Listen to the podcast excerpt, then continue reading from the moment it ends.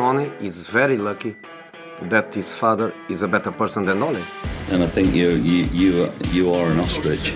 Next Tuesday, April Fool's Day, he's the biggest fool in Manchester, and that is you, David Moyes. Football heritage. No one wants to be a fullback as a kid. No one wants to grow up and be a Gary Neville. But unfortunately, crimes and wars will multiply. Hello, everybody. It's the Baller Boys. I'm your host, Vis, and I have my two usual co hosts, Rahul Hello. and Kaiser. Hello. I know it's been a while since the last episode. That's because we decided to take a break uh, during the international break. And I have to say, guys, I think for the first time, I actually enjoyed this international break. lah. The lack of Why? football. Please tell it? me. Uh, because I don't have to go through the trage- tragedy of uh, United uh, every, Oh, week, every weekend. lah. But now we're back, and uh, football is coming up this weekend. And at the time of recording, it's Wednesday. And yeah, so uh, today we'll be covering a lot of things. Actually, we have so much to cover. Yep. So first part of the pod, we're going to talk about some of the managers that have come in this season, and um, yeah. So we'll usual our review, and then we'll do our preview of some games. Yes. What's so funny? nice? that was just Kaiser. You're just Okay. you're just laughing at the Wow, tor- wow. torture torture of coming back lah, after the international break. So yeah, guys, let's just get straight into it. Uh, your l- lifelong uh, childhood hero, Steven Gerrard. Steve Gerrard Gerrard. he is back, guys. He's back, and he has been appointed as the new Villa manager. And uh, yeah, Dean Smith has been sacked. Poor guy. Yep.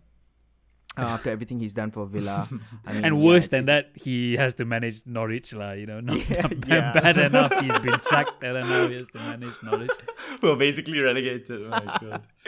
so yeah, let's talk about Gerrard, guys. So um, to be fair, prior to the pod, I I, I I I had an understanding of what Gerrard did over at Rangers, but then only when doing research, I realized how much of an impact he had uh, with Rangers. And yeah, just to summarize, he had superb uh, three and a half seasons with Rangers. And uh, the season that he won, they finished with 102 points, keeping 26 clean sheets. And the best part was they were unbeaten, you know, throughout the season, invincible. It was like their first first title in ten years, right? Yeah, first title in, in Celtic won all, all ten. Yeah. No, but I think Yeah. that's why that's why Rangers. Obviously, you're happy you won the league title, but more than that, it stopped Celtic from doing ten in a row, yes, right? Yes. And that I think was Mm, like yeah. a huge deal. and they can yeah release all sorts of DVDs on that and stuff. that's meant. That's really meant. So I mean, yeah, he's no doubt a very good manager. I mean, um, it's a huge upgrade from um, managing Rangers to now managing Villa, and a Premier League team. But I think the bigger question is uh, the huge upgrade between the Scottish League and the Premier League. I don't think Gerrard can go uh, unbeaten with Villa. I mean, let's be real, the standards in both the leagues are completely different. So I just want to ask y'all, um, as Liverpool fans, I'm sure you've followed him, you know, throughout his managerial career as well. And I just want to ask y'all, you know, what what do you, what are you expecting from him? I I think you're right. So there are a few things. The first thing which came to mind. I mean, let's take away even him being, you know, let's forget his playing career. If someone told you manager of Rangers is coming to manage Villa, I don't think there'd be as much fanfare as there as there has been, right? And obviously that comes with the territory of him being, you know, one of the more famous footballers over the last couple of decades. The second thing is you want to look at parallels, right? You want to always try and see have there been successful managers coming from the Scottish Premier League coming to the Premier League? Can he emulate Yeah. that? And I think recently, I think there haven't been too many. I think. Brendan Rodgers, yeah, Well, well, so Nice. Brendan Rodgers came from was Celtic. Yeah. yeah, but he came, but he was in Swansea first, right? He was in Swansea, Yeah, Liverpool, yeah, and yeah, then went to Celtic. So he wasn't someone who Different path, lah. Okay. is a different path. So we're talking about managers who have only cut their cloth in Scotland and then come to the Premier League. The ones I can think of back my mind, obviously uh, Sir Alex Ferguson. We talk about Kenny Dalglish. I think David Moyes as well started off in Scotland. But the big thing to take away from that is there's nothing, no one recent. You know, no one recent. I think it's fair to say that the gap in quality between the Scottish League when Ferguson, Kenny Dalglish were coming up in the 80s compared to now is even wider. Yeah, much Um, wider. So I think you, you we can't take too much from his performance in the Scottish League. What we can take from, which would be slightly more relevant maybe, is how they've done in the Europa League, how they've done in Europe. Yeah. Uh, you know, so far I think they've managed to have some pretty good results against what you'd say more prominent opposition, but not really making a mark on the competition in that sense. And again, the caveat is that Rangers squad, the Scottish League, you can only do so much with the kind of players there. Yeah. Um, but I think it's, it's difficult. I think it, it will be a very difficult job for him. And that's not only taking the added sort of media pressure and everything that's going to come to him being Steven Mm. Gerrard. Do you know what I mean? So I, I, the way I looked at it as a from a Liverpool point of view, the first thing I thought was, like, oh, this is rubbish. Like I, I'd rather not this, because the media spotlight for English managers one thing, for play, former players is another thing. It, it's very difficult. On top of a job which is super difficult, Villa have spent a lot of money. They've got a good squad. The expectation is pretty high. High. What what would be a successful season for him? Top ten, I think, is not right. It would be okay. I think you probably keep him in the job. But you're looking at things like top six, top eight. That's not Wow, easy. that's crazy. Yeah, that's not easy at all. Considering That's the type not- of teams you have in the league, it's so so competitive. I'm I'm worried Oh. how much closer he is getting to Liverpool. I'm always afraid of him losing his legend status if he comes to managers uh, eventually. So I hope he takes his time. But he's jumped to the Premier League Yeah. already. Um, so yeah, I wonder if there's enough Grealish money left. Yeah. but for all you know, he might do really really well. You never know. You never know. No, Yeah, you never know. But all you can that, go on is past performance, and all he's done is he's managed Rangers. That's all. Obviously, he's got a league title Yeah. in Scotland. But if he Yeah. wa- okay, let's ignore his name, Steven Gerrard. If he was just Rangers manager who had you know very good three seasons, won the Scottish Premier League, would what would the expectation be? Probably not not that high. You wouldn't be expecting him to be the next Liverpool manager. True. But then let's talk about another manager who, I mean, just touches everything, turns into goal. Uh, I would say amazing CV. Uh, let's talk about Antonio Conte to Spurs. So I just want to talk about his CV first. He's won three Serie A titles with Juventus, and then uh, um, he has also won a Premier League title with Chelsea. So just to give you a, a, a brief background, Juve, Juve were quite crap um, initially when he took over. Uh, they finished seventh back to back, and he came in and he revamped everything, and he won the first uh, Serie for Juve. In a long I mean, time, his right? first Serie A, Yeah. yeah. in a long time, and unbeaten. They won it, you know, unbeaten, invincibles as well. And he won his first season um, as Chelsea manager. He won the Premier League there, and uh, he went back to Serie A, and he won it again with Inter. So this guy, everywhere he goes, you know, turns to goal. His his touch turns to goal, and I'm really quite uh, upset that we we didn't move in on him fast. As a United fan, I'm just saying, but but yeah, Conte, I think he's uh, a very very good manager. Uh, he's a demanding manager. You know, his players, he just wants he works them like a horse. You know, it's it's all about work rate. And uh, yeah, one of the major changes there have been already. You know, we we've seen what two three games, and we've seen that you know typical back five. We see them grinding out results, and yeah, it'll take Yeah, he's time. gone to the back time. five already. Yeah? Yeah, it'll take Yeah, I think time he for started his first to- game, right? First game, he already started with a back three against Back- uh, yeah. Yeah. Vitesse.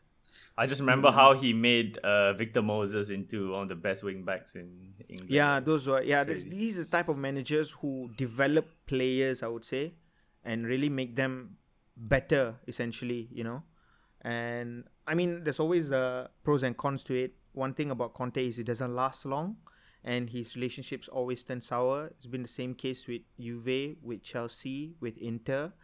So I don't know how Daniel Levy is going to handle it here at Spurs. But uh, very, very nice to see him in the Premier League. Another world class manager, you know, added to the likes of Tuchel, Klopp, and Pep. I think one of the one of the sorry just to build on the point Vis you made. So obviously about the you know him being a difficult character and stuff. Just listening to Spurs fan of Spurs fans, obviously they're trying to be positive about the appointment, which they should be. Mm-hmm. Uh, Yeah, yeah, and yeah. the, one of the positive points they made is that Daniel Levy and Antonio Conte have someone in between them, and that's Paratici, right?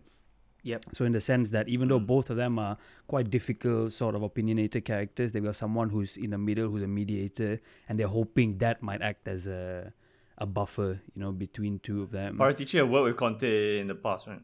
Yeah, he was he was the sporting director at Inter or Juve, I can't remember now, but one of the one of the Italian clubs where he was at. The other thing being, they were saying, I mean, this was uh, I think it was either Gabriel Marcotti or um, I can't remember the other Italian journalist or the person who covers Serie A for the Athletic. He was saying that it's not the relationships normally that he ruins; it's the fact that he demands so much from the players constantly that after a while they just can't do it. You know what what's required Just of them is intense, just not possible anymore. So it's not that he, you know, per se falls out with them, but they just they're like, you know, we've done this for three years, two years, whatever. We can't do this shit Yeah. anymore. You know. Yeah, so. imagine not eating ketchup, mayo, butter, oil for like three, four years, man. Kane is crying. like, that's, that's why he went on international duty. He's got like two hat tricks. Right? He's like, fuck, I'm gonna get all of this shit in while I can. All right, guys. So the another one, uh, another new manager who's come in and taken over. I think this is the hottest topic right now. I would say, or maybe was for the past one month. Uh, Newcastle. So you know they've got new owners. For those of you listening Eddie who don't know, yeah, and Eddie Howe is in with all the money in the world. And uh, yeah, Eddie Howe has taken over Newcastle. So just a brief on Eddie Howe. Um, he oversaw Bournemouth uh, for a majority of his career, and he had a short stint in Burnley, and then uh, again he took over Bournemouth, but um, you know they got relegated. He he got them relegated, so that's why you know he was the type of manager that was under the radar because nobody wants a relegated manager at the end of the day. But the style of football that he plays very interesting, very nice, uh, attractive possession-based type of football. He's also very very good at developing players, and uh, my major question is, I mean, yeah, I know I'm not saying that he's a bad manager or anything. If you're Newcastle, got all the money in the world, why go for Eddie Howe? Yeah, it does feel kind of like a temporary appointment, and I feel like everyone sort of thinks that, even probably Eddie Howe himself. Uh, I think just I don't know, maybe to steady the ship. I don't know if the money has even come in. I think there's a lot of uh, still question marks around that, right? Yeah. With the sponsorship Yeah, deals yeah. and stuff for Newcastle and all. So I think maybe it was more just getting out the current manager and getting someone new, a fresh start. I think I think it is a, definitely a temporary appointment. I don't see Temporary, staying- like a staying clean long. slate If thing, Newca- right? if Newcastle is really gonna get their money and be able to. to What do you think the expectations would be for Eddie Howe? Not be relegated. I mean, that would be the first. That's it. of- That's that's what for you now. For yeah, for for this season for sure. Just for this season, yeah. Just for this season. fair lah, because he's not spent any money. He's not like. He's fair got Wilson fair. and Fraser. He's got Wilson and Fraser. He's his two favorites. yeah, uh, the boys are he's back. them before as well. The boys are back. Um, but it's weird because because the alternative to um, Eddie Howe was uh, Unai Emery, and the weird thing about Ah, that is yeah, they're so yeah. different. They're such different managers. Completely different. Yeah. so I yeah, can't. yeah. I, I don't really know what the the strategy was, or if there even is a strategy. Uh, but yeah, it is it is weird. It's almost they saw like, oh, who can we get? Who is appointable? They went for Unai Emery. Everyone knows that. Couldn't get him, and then they're like, ah, f- yeah, okay, fine. Let's let's get Eddie Howe, I guess. Wilson and Anyone, Fraser, uh, he might do get anyone but anyone but Steve Bruce. yeah. Yeah, anyone but Steve Bruce. Okay, guys, so I think that wraps up the first segment of the show where we just want to talk about the managers. Very, very interesting stuff. And yeah, I'm just looking at looking forward to seeing these teams play with these new styles of you know football. And yeah, see you in our next segment. All right, guys. Um, in our review segment, the first team that um we want to review is Crystal Palace. You know, surprising what they've done so far, and uh, we're going to look at Crystal Palace against City, where they beat City two 0 and then we're also going to see the last game where they beat Wolves two 0 So Crystal Palace right now, after eleven matches, they're sitting in tenth. Uh, they've got three wins, uh, six draws, two losses. Initially had a slow start, you know, but slowly they're gaining momentum. And then next thing you know, they're two points off sixth spot. And I really have to raise my hands here, guys. I, I really thought that Vieira was gonna, you know, screw it up, lah. You know, I didn't I didn't expect Yeah. him to do Same. the Yeah, a job. lot of people done. did. A lot of people Same. did, to be fair. Yeah, like especially Rahul, you, we were talking about this earlier about it's not the fact that he's played some easy fixtures and that's how you know Crystal Palace are staying in tenth. He's played some tough fixtures, correct? Yeah, I think I think that that's why it's not only one thing. So like I'm I remember beginning of the season I was like I have Crystal Palace and Saints as like outside favorites to be relegated. So that looks very wrong. Um but it's not it's not that yeah like you said it's not that they're you know sort of getting lucky and they picked up a few lucky results. It's been consistent performances even in the losses they've played well. Yeah. Uh, you know, there's a very clear sort of approach to every sort of game. Uh, even though you know he's made consistent changes to the starting eleven, he's been very front foot. He's been very you know uh, aggressive, fluid attacking play, which is so foreign to what we normally associate with Crystal Palace Roy under Roy Hodgson. Hodgson, right? Yeah. yes, Um, yes. And then tend to compound that. So obviously you've got really good play and things. The results and the good play have come against arguably probably best ten teams in the league. yeah. Uh, you know they've played, they played, they've gone to Anfield, they've played Chelsea, they've played City. Uh, arguably the three hardest teams already, and they and still they got three send points. yeah, yeah, and they got three points against City, right? Yeah. I mean, they lo- in the losses against uh, Chelsea and Liverpool. The Chelsea Liverpool. game, I actually think they played pretty well, but obviously Chelsea are a good team. They found a way. Same thing with Liverpool. Honestly, I you know watching the game to begin with, there were a few hairy moments for Liverpool. Even at one 0 Odson Edouard, I remember should have probably converted a Yeah. chance Palace had mm. chances, yeah. and these are all good had some signs you know when the performances are good and the results are good and you got these young hungry players i think that's all positive stuff so like you said you have to give it up to Vieira and the strategy that Yeah. they've sort of looked at at the beginning of the season Yeah, and something interesting that you touched on as well is like he's not just building like a strong first eleven, right? I think some a lot of small teams do that where they just rely on small uh, group of players to just bring them through. But he's Yeah. actually like I know a team. I know a the team rest that of the plays squad. exactly like that. Same eleven. Thirty-eight games. small team as well. like sh- people like Schlupp, uh, Olise, the the new guy as well. Like even Benteke, who's had good recent run of form, they play him. Even though Edouard had a good start to the season, so they've been able to rotate these players, and he's really building a strong overall squad. Yeah, I mean, uh, like like you pointed out earlier, also Rahul, he switches his XI, you know, every game, and um, he's a very reactionary coach. I would say he each game he takes it one at a time and sees what the opposition's strengths are and tries to nullify it. And going back to your point, Kaiser, where he has such a big squad, he really understands the strengths and weaknesses of each and every player and properly utilizes Yeah. them for each individual game, you know, and I think that's that's something really like worth pointing out. Like so let's just touch on the game itself. Yep. Like against City, you know, you, could see what their game plan was. They were so organized and uh, they were they, they sat back, but they also uh, were on the high press as well. You know, and they were so so defensively solid that they started, you know, frustrating City, and City just you know kept throwing away chances, and every opportunity that they pressed them, you know, they really made it count, and that's what led to the first goal under six minutes. You know, they press uh, Laporte essentially into making a mistake, and then Gallagher put Zaha through, and you know they were one 0 up in six minutes. And um, the, the thing was, after they went 1 0 up, they didn't sort of, you know, sit back. What they did was they went on, you know, Vieira brought in another attacking player.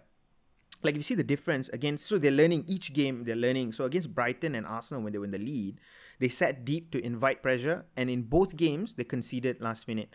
So for him to, you know, say, okay, fine, look, this game, we're not going to do that against City. We're going to try and, you know, get that second goal and then shut shop. You know and he, he essentially brought in uh, he brought on 19 year old uh, wonder kid i would say michael olise. Yeah. Uh, yeah in fact michael this was Olise after had- the red card, right? yeah after the red yeah card. Yeah, I think yeah he came on only second half. Red card was in the first half. Yeah. So michael olise he has the highest number of goal contributions coming off the bench in the whole league uh, he has one goal and two assists and he's the one who set up Gallagher for the second goal. If it wasn't for him, that I don't think that second goal would have happened because he's the one who brought the ball all the way, you know. yeah And even Zaha on Olise, uh, when they interviewed him, Zaha's like, he's technically ridiculous. I mean, then I was like, Yeah. wow, what's so great about this guy? Then I went and watched uh, some YouTube highlights.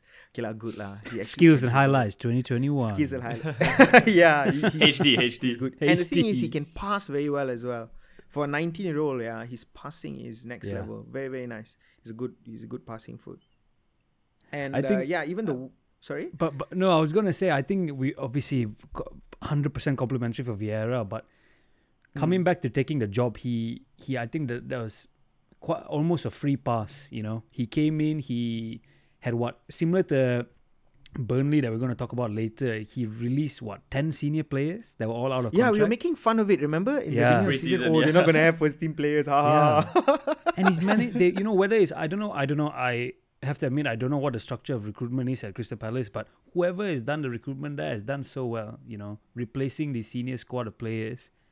Yet, you know, in midfield, in defense, they still have some old boys there that they've managed to keep a good mix of things, and that's that's reaping the rewards now.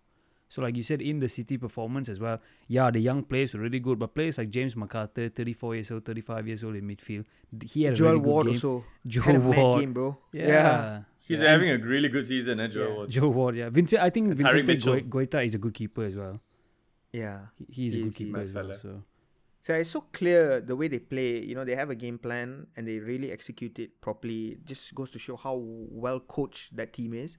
yeah. And against Wolves, it was different, you know, because Wolves they can now go on the front foot, try to dominate the game, try to dominate possession, and that's what they did. You know, they won they had majority of the possession and they won the game 2-0. No doubt the first half was still nil-nil.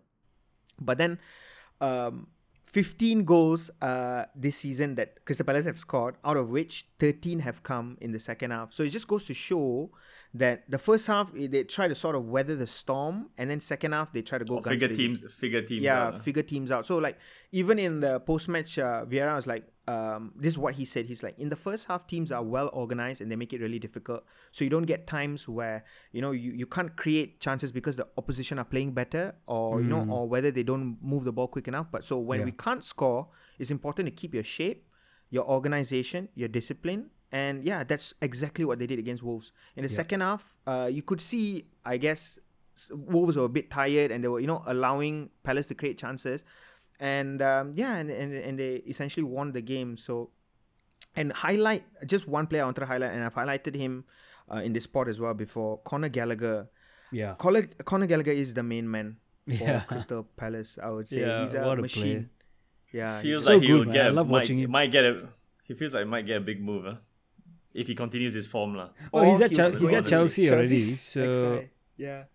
Uh, So is he on loan? He he's is on loan. Yeah, so yeah. that's the problem. I think they are Okay, pretty. okay, okay. Is is quite painful, I think, for Crystal Palace fans because you watch him putting in these great performances, but you also know yeah. like the better the better he plays, the back. less likely we Yeah, are. yeah. Like relax a bit, lah. No, don't go. But he, um, Conor Gallagher for me is the equivalent of uh, who was it for you, Kaiser?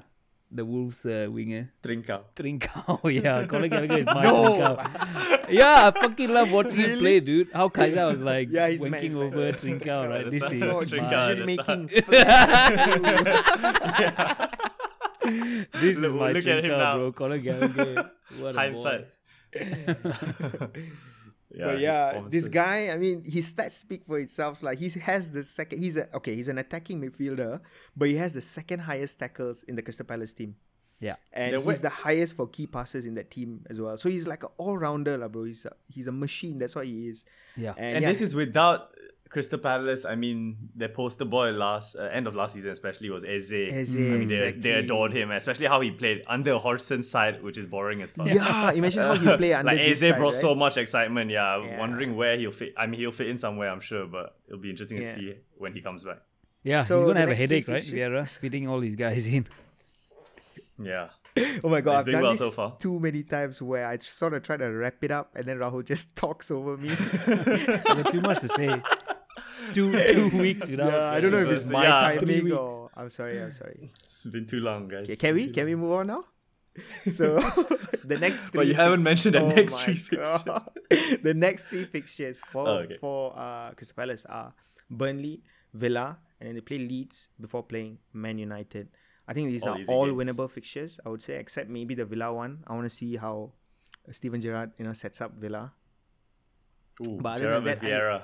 Yeah, versus Vieira, interesting. But all these four, I think, with the way they're playing Crystal Palace, they're sort of getting momentum now. I think they can go on and win all these games. So the next two teams that we want to talk about is Chelsea and Burnley. So Chelsea now top of the table, but surprisingly drew the last game after what? How many? How many Oh games? my God. I mean, they won uh, seven games, uh, and this one they should have easily uh, won again.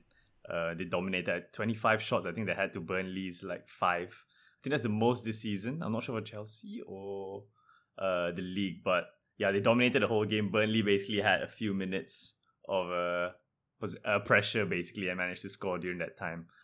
Uh, but despite the scoreline, like uh, we like the stats show, they dominated that game and played extremely well. They were so fluid with Havertz and Hudson Odoi. I think got second start Yeah. uh, in a row. He's been getting involved a lot uh, with Lukaku and Werner out. Um, and actually, they're playing a lot more fluid. I mean, Lukaku what we saw at the start of the season, like he held, holds out the ball and brings others into play, right? Um, Yeah. But now with the strikers and midfielders that they have, who are also dynamic, uh, I wonder do they actually play better without Lukaku? Is this a Spurs playing better without Kane kind of thing? Even though they're such good finishers. I, I think it's the way they play. I would say it's different when Lukaku's there and when Lukaku's not there. Because like like you pointed out, guys, at 25 shots, uh, the highest this season against uh, a team in the league for Chelsea. I mean, but out of that 25 shots, I think Lukaku would have scored at least two, maybe.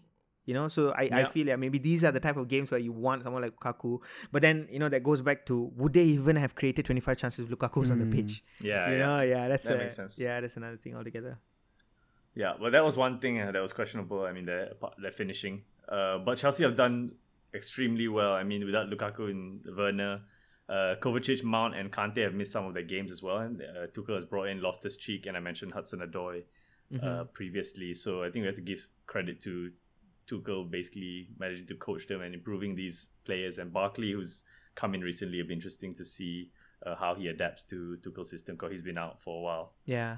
Um, and of course, we have to mention Chilwell and James. I mean, The mad, they're huh? just They're actually playing mad, huh? ridiculous. I mean, their attacking Yeah. threat. I So see good. Chilwell like in center forward Yeah, position, yeah. like, in the penalty box, waiting just waiting already. to pounce. yeah, he's just Yeah. waiting to smash it. You know. I mean, the, the positions they're taking up are ridiculous. I mean, yeah, Yeah, I think Ch- well, so Chil- Chilwell scored what four, four in a row, but then um, Yeah. four in a row, and then obviously James has been getting a bit of the the plaudits the last few because he what he scored three three goals. Was it three goals in He's two the games? highest goal scorer. That's He's why. the highest goal scorer. But the thing is, I, I think you're right, Kaiser. In the sense when you're watching the actual games, right, is Chilwell in the box constantly. I felt Yeah. James is part of the progression play, and he's you know you find him advance as the ball advances, but somehow Chilwell will be just there, park. There, parked in the in the box. Uh, you know, and the the thing is, and I think the big contrast that they have compared to say Liverpool with the fullbacks this season is both of them are on form and both of them are offering a threat, which is dan- so dangerous. You know, and just to talk about Yeah. the point about Lukaku that you're making there, it's a good problem. It's a good problem if they are still coping. Okay, they drew, they dropped points against Burnley, but they put seven past Norwich. You know, without Lukaku, without Lukaku, Without Lukaku. Yeah. yeah, exactly. so the, the fact that the way if I was Thomas Tuchel, the way I'll be looking at it is I've got all these options, players who were sort of on the periphery, your Barkleys, your Hudson Odois, all coming in playing well. This is the type of squad that is ready to face ten games in the next forty game, uh, forty days. You know, um, Yeah. So they're so well placed. I wouldn't look at the drop points here as a as a big thing. definitely not. And Tuchel highlighted that as well. I mean, despite uh, the draw, he was so happy post match interview because of how well they played, and he was like, "Yeah, these things hap- these things happen.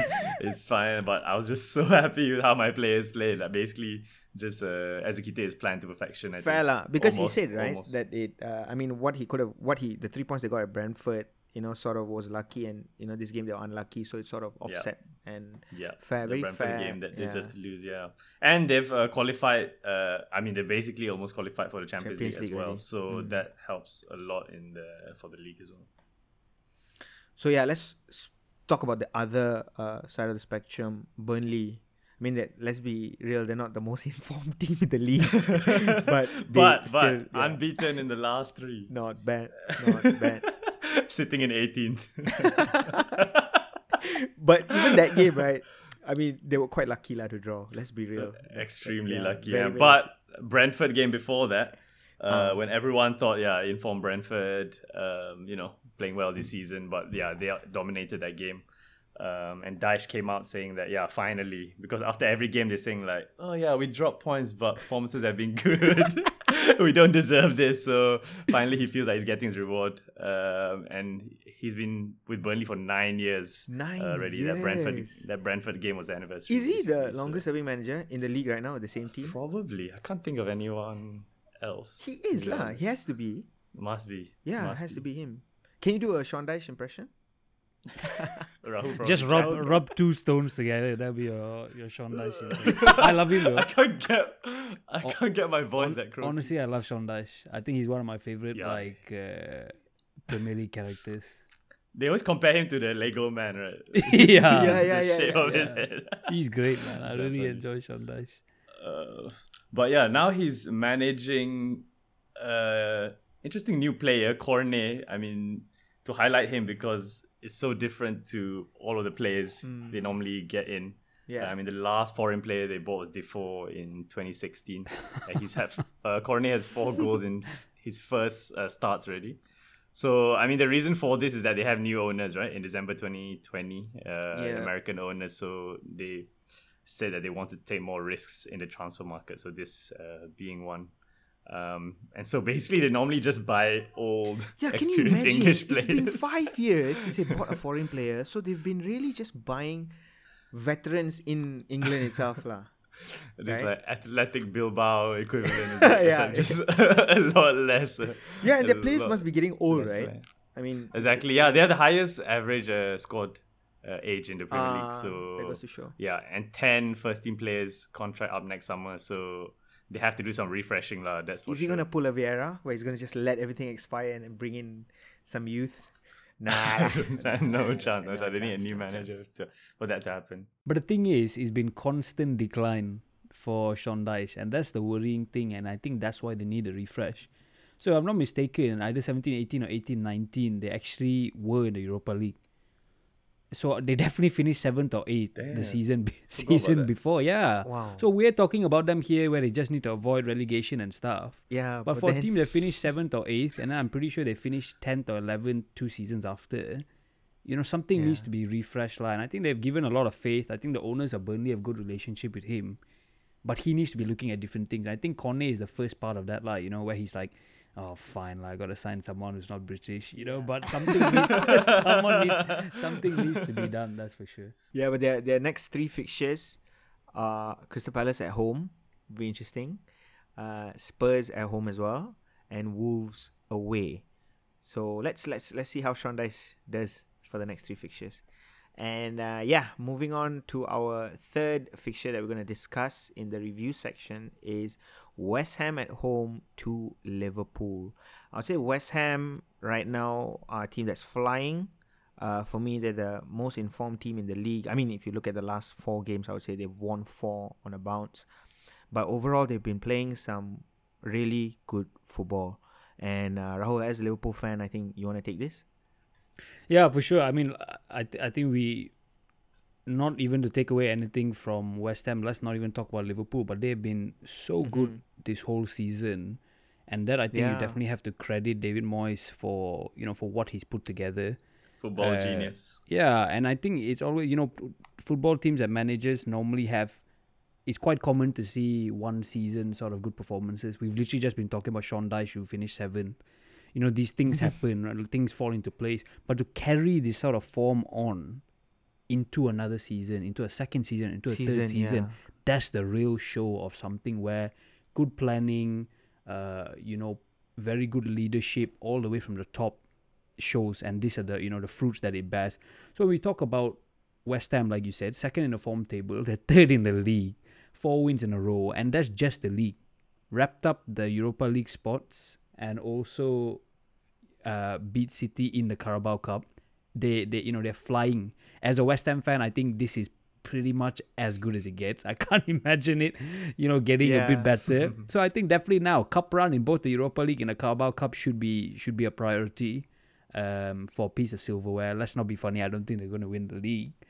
Um, but in terms of the game, in terms of the game against Liverpool, I think we can use it as an example to see what West Ham are good at. They were good at set pieces from last season, highest amount of goals scored from set pieces. We know that they've carried it on into this season again. You know, David Moyes is a very reactionary manager, as you said uh, earlier, Vis, in the sense that he looks at opposition, he tailor makes the strategy and the tactics, and I think that's always been his sort of uh, style of management, and probably that's why it never worked out at Man United, right? Uh, when you're the bigger Yeah. team, I don't think that's something where you need you need to have a good plan A and tailor it to that fact. But for a team like West Ham, Yeah, yeah. who've got good players but obviously come up against harder opposition, this is exactly what you need. He looked at it, he saw Liverpool have been exploited on the right side, not the best in set Yeah. pieces this season. And and you know, and, and that's what they did. You add this to the fact where they've got players informed throughout the squad and, and that's why they find themselves third in the in the league table, you know? Yeah, more than anything, right? That game, um, more than okay, fine, yeah, they they they won that game fair and square through set pieces or whatever. But I think the biggest thing was they were able to stop Liverpool's overload on the right hand side. With uh, you know Liverpool always do that Hendo, Trent, and Salah, that three of them combo where they overload too much on the right and sort of attack from there. Moyes did an amazing job stopping that from happening, and the players who were involved for you know Fornals. I think Fornals had an amazing game. You know, he was involved. He was on Hendo. Uh, Benrahma was there to cut the passing lanes for Trent. So Trent also was struggling a bit. And then it was Cresswell and Salah. So the 3v3 worked really well and Yep. sort of frustrated Liverpool to a certain extent. And yeah, they so what they did was they stopped Liverpool from scoring. And then they went and scored some set piece goals, you know. So that's it worked out in the end. and they tried and, yeah, they tried um, that overload on their right side. So whenever they had the ball, uh, they had an extra man in Fornals on their right side, and they did to Liverpool what Liverpool have been doing to other other teams, you know. Uh, and obviously that's where the Yeah, yeah. and that's where all the set pieces, that's where all the balls in came is from West Ham's right wing and Liverpool's left side. Uh, the other thing which I've sort of realized m- more because he sat in my fantasy team is that West Ham have been doing well. They've been scoring goals, but they haven't been relying on Antonio as they have in the first few games. First five Yeah. games of the season, they scored 11 goals. He's involved in eight of them. You look at the past five games, the more recent five games, he's only been involved in one, and that's goals and assists. You know, and these are all positive things. It's That's so weird, positive right? Yeah, it is. Yeah, it's weird, but it's also a yeah. good thing. It's a good thing Because- you, this was a point that I brought up earlier when we covered West Ham about how there was an over reliance on Antonio and how that was going to be a problem because they didn't sign another striker. yeah, But looks like everything's going fine only. So And Bowen Bowen plays thing. up front for them sometimes, right? Yeah, when, yeah. Uh, Antonio's missing. I feel like Bowen's having a Harvey Barnes potentially season last Hmm. year where he's been under the radar slightly, not delivering the numbers, but I think this season he's really coming into form. Yeah, the Yeah. whole team is contributing, like you said, Rahul. that's. what I mean, the two big questions we had on the preseason pod. I remember was, do they have the squad to compete in the league and the Europa League? Ah, yes, he's yes. I you know remember and you just said he's making very good use of the squad everyone is contributing Yeah. so these are all positive things again like i said the acid test for most teams in the premier league comes in the christmas period when you have Mm. 10 games 40 days you know it's ridiculous so th- this is when i think we'll see how well the squad will you know hold up i'm sure they won't maintain third spot for the rest of the season um, and they lost Ogbonna, right? Um, to an ACL injury, so that's a massive blow. even if they finish top six again with the teams that are in the league and the managers that are in this league, I think that's a great achievement, lah. I of would say. course. yep If West Ham, 100%. yeah, Yeah. like, that's mad. Because them I mean, they finishing dropped off last sixth season when they had a probably means one of Arsenal, Spurs, don't make or- top six, right? Yeah, Yeah. Yep. So that's yeah, Yeah. that's pretty. or Leicester. huge. Then you have United. There's so many. Yeah, teams. yeah. So yeah, I think that that pretty much um, ends our uh, review segment. So we'll catch you in the next segment with Liverpool versus Arsenal in the preview segment. So we're back with the preview segment, and uh, the first fixture that we want to preview is Liverpool versus Arsenal. Uh, I think this is a very, very interesting game, considering the fact that Arsenal are finally, you know, gaining momentum and they're looking like a proper team. You know, I remember covering Arsenal a few pods ago, and how you know I was I was optimistic for them, but you know the results, the the football was so crap, and they've really turned it around and they're Yeah. playing some amazing football. So yeah, Rahul, uh, you take over this fixture. What do you think? How do you think this is going to work out?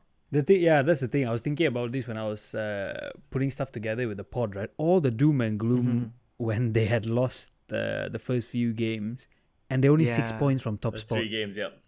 You know, they they're literally mad, only right? six. That's that's crazy. Uh, and also on top of that, they beat Liverpool this game. They go above Liverpool, which everyone has been complimenting Wow. Liverpool, saying their league challenges and all these type of things. But literally, Arsenal win this game and they go above Liverpool, right? Which again, obviously, is a is a big is a tough ask. But nine points from Watford, Leicester, and Villa. They've been unbeaten in eight games. It's all positive. I don't think there's anything Arsenal fans would be upset about over the last, re- you know, over the recent form. Um, in terms of defensive solidity, I think they've been quite unlucky in the goals they've conceded over the last few games. Uh, and finally, the clean sheets have been coming. Big part to that I think is owed to Ramsdale. Again, another thing I have to say, I I didn't see the sense in the signing when it was made, but he's yeah, been not only fantastic. you, bro, me as well. Thirty Yeah. million for someone like Ramsdale. But I think wow, what a everyone, to be signing, right? Yeah, what a hundred signing. percent. Like you look, was it the save against Leicester where he tips it off the post? Like that's the kind Yeah, of stuff. Maddison's you free need- kick. Mad. It's yeah, mad. it's so good. And it's not just that. It's not just that. The rest of the back four, I think Ben White has found his feet slightly again. Him and Gabriel have been looking very good. Uh, Tierney is a good player. Unfortunately, he obviously picks up niggles here and there. But a big positive is that Nuno Tavares, which they signed as a backup, possibly. I don't know if the thinking behind uh, the signing was that oh Tierney is probably going to miss a few games. He's deputized very well. Uh, Tomiyasu, as we spoke about on the pod, has been Okay. great Yeah, as well. really well. And then is the guys that we Yeah. you know have been talking about throughout the season, throughout the Euros, Saka and Smith Rowe. They're just good players, you know. They're they're young, so they'll be inconsistent, but they're fantastic. They've been contributing well. Smith Rowe have been chipping on with the goals and helping my fantasy team, which is always welcome. Yeah. yeah. yeah. Um, But the only thing is they've been playing quite uh, a like I said, the been best 5.5 in the game. yeah, yeah. and uh, but the thing is, is um, Oba and Laka obviously they've been playing pretty well, and I think that's pivotal to how the performances have been. Whether they can carry this on over the rest of the season, and I think they play Liverpool at a good time in the sense that Liverpool are coming back from international break, picking up even more injuries. Uh, Robertson has a hamstring problem. Roberto Firm- Firmino is out until the middle of December. Uh, they've got three starting senior midfield players, but the rest of the squad looks pretty barren.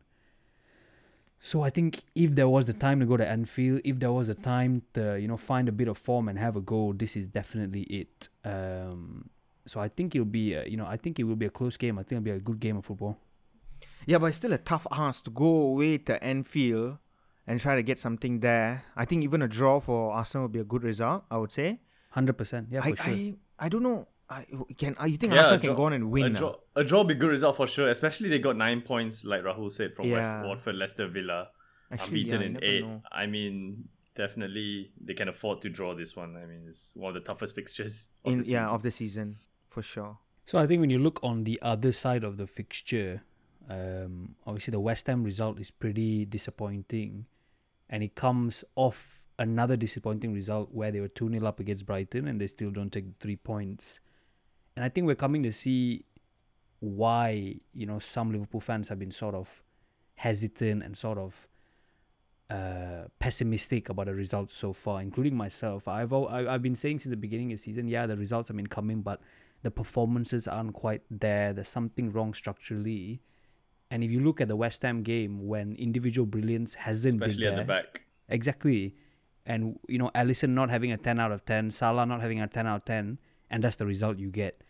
Um, so there are definitely issues there. yeah, I remember Rahul, you were banking on this for the longest time. Even when your beat United 5-0, you're like, ah, there's still something wrong with the defense. You know, he said, you know, it sounds stupid. We won 5-0, but there's still something wrong. And yeah, you really saw this coming, man. Definitely.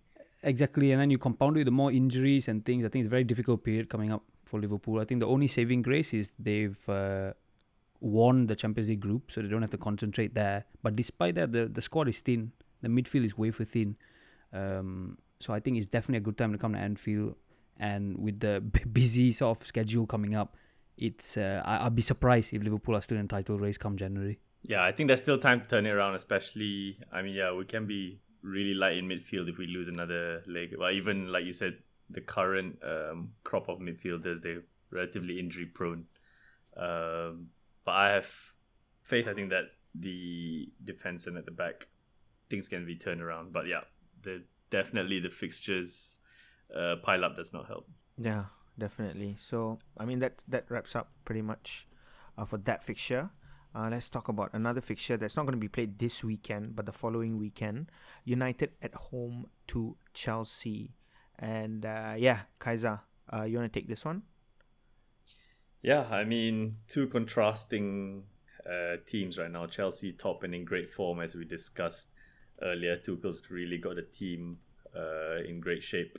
While United are six, uh, doesn't sound so bad, but they're in terrible form. I mean, they lost three of the last four Premier League games, and the game that Solskjaer won, um, arguably kept him his job and also made sure Conte didn't come to United.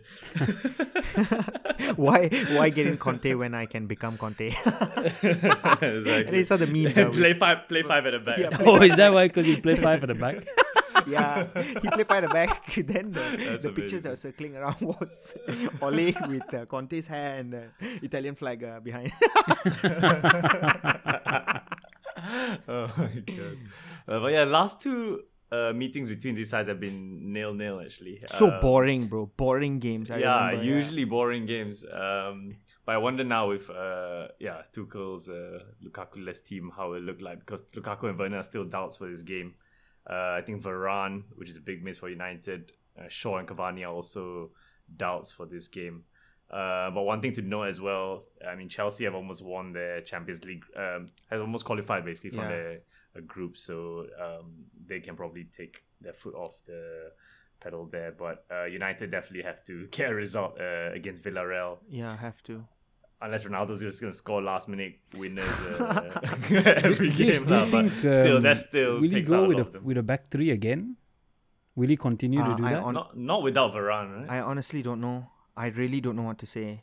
Because he did it well. Thanks Well, Varane didn't the play the City game and he went for three. And the, the only reason I bring that Yeah, up is three, yeah. Cancelo Yeah, caused yeah, yeah. havoc against Wan Bissaka. Like I mean, you, you, he just doesn't know how to set up a back three. And in the same sense, Chelsea obviously the wing backs we've been talking about how strong they are. I think that might be an issue if he decides to go with a front three, a back three again. You know. It's not. It's not that he doesn't know how to set up a back three. You know, Rahul. He just doesn't know how to set up. End of. Yeah. He's yeah. lost it. He's actually lost it. I, I don't want to go down that path because last season, for majority of the season, we did play with the back five. The big games, all we played with the back five. We used to keep clean sheets. Remember. Okay, we never okay, yeah. scored, but we sort of you know grinded out that zero zeros, that nil nils. Yeah. And uh, I don't know. Going into this game, I really don't know how he's going to play. We'll have to see how he play again, how he plays against Watford, and then from there we can sort of see what probably. But yeah, I probably think they're going to play a back five. I don't see it any other way. Like you mentioned, especially with Chilwell and James bombing down. Uh, I don't. I'm sorry, Mm, bombing have up. that in his mind. Yeah, Be- be- yeah, he's because definitely gonna you- have that yeah. Cancelo constantly was just getting in behind Wan Bissaka. Like him and uh, did they play? They played Foden on the left, right? No, they played Foden on the right. Who was on the left? I can't remember. It's either Uh, Foden Silva, or Grealish? Oh no, oh no, Grealish. no, no. Grealish Grealish didn't play. No, no. I think it, I think it, wa- it was Silva, Foden. It was Foden. Foden on the left, and it was Yeah. Jesus on the right. So constantly, Yeah. those two were just getting in behind and running across the byline straight away. Cancelo got two assists because he was in acres of space and able to pick Space, out balls for fun. Yeah, So that's for why I fun. think something Nobody similar stopped could. the cross. Nothing like that. Yeah. Yeah. Who knew adding an extra defender doesn't improve your defense? Yeah. That's the thing, right? Oh, we're leaking goals. Let's just throw one more defender in there and see what happens. You know, like but yeah, United have Chelsea, Arsenal, and Palace, so three teams in form uh, in their next three games. So yeah, I mean that's very interesting. I mean, if he doesn't run, win the run. next three, I mean, you're pretty confident he won't get sacked this like indefinitely. he won't. He won't get sacked. You see, because the next game is Watford. He'll beat Watford. Okay, and then suddenly everybody's always at the wheel again. And then let's see Chelsea, Arsenal, Palace. I think we'll lose against Chelsea. We'll draw Arsenal. We'll draw Palace. You know, that's that's how I see it going. I mean, there have been no developments, you know, ever since that that lost uh, City, and it's quite evident that Solskjaer is going to be here for the long term. And uh, yeah, there are no new rumors, nothing of that sort. So yeah, he's he's in it for the long run. So yeah, let's move on to our next fixture. Uh, City versus West Ham. Even this is another interesting game where I can see it go either way. And uh, yeah, Rahul, why don't you cover this since you spoke about West Ham earlier as well? Yeah, of course. So I think is we can talk about the other side of the fixture, right? So City, I don't think there's too much to say about their win so far.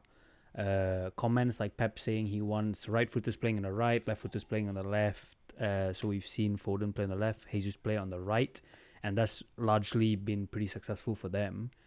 Uh, only thing to take note was KDB is still not found form. Uh, you know he's been struggling with the injuries from the Euros, come back, been in and out of the side. He's someone lacking, but still they managed to produce quite a few results. The things that probably take so far from the season is where they've dropped points, and that's that was again Southampton, and more recently, obviously, the loss to Crystal Palace.